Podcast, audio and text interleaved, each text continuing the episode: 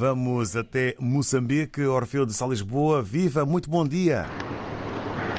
Bom dia, David Joshua. Bom dia, ouvintes RTP África. Manhã fresca aqui na capital uh, moçambicana, onde a temperatura máxima prevista para hoje é de 21 graus e registra-se a queda uh, de alguns uh, chuviscos. Para já, notas que fazem os destaques da atualidade informativa neste dia. A Renamo, o principal partido da oposição em Moçambique convocou para amanhã, a partir da manhã, uma manifestação nacional contra o que considera de manipulação dos resultados das sextas eleições autárquicas. Falando no final da sessão da Comissão Política, o presidente do principal partido da oposição, o Sufomad, deixou claro que os resultados divulgados pelas comissões distritais de eleições do escrutínio realizado na quarta-feira não são aceites.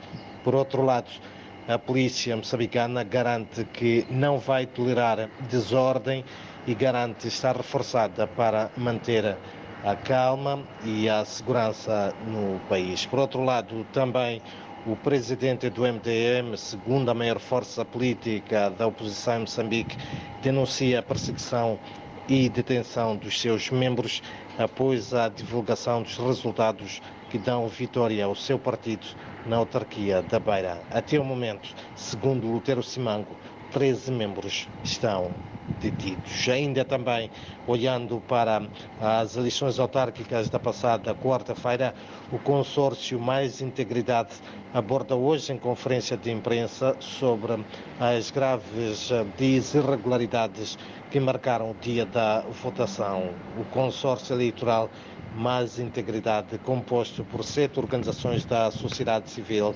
destaca uh, atos que uh, colocam em causa a credibilidade dos resultados anunciados.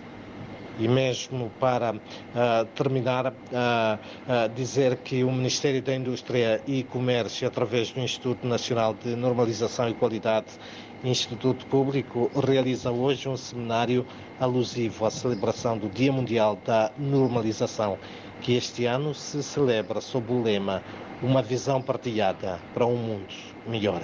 São então estas algumas um, das notas que fazem os destaques neste um, dia, uh, em que a temperatura máxima prevista aqui para a cidade de Maputo, recordo, uh, David Joshua ouvintes, é de 21 graus.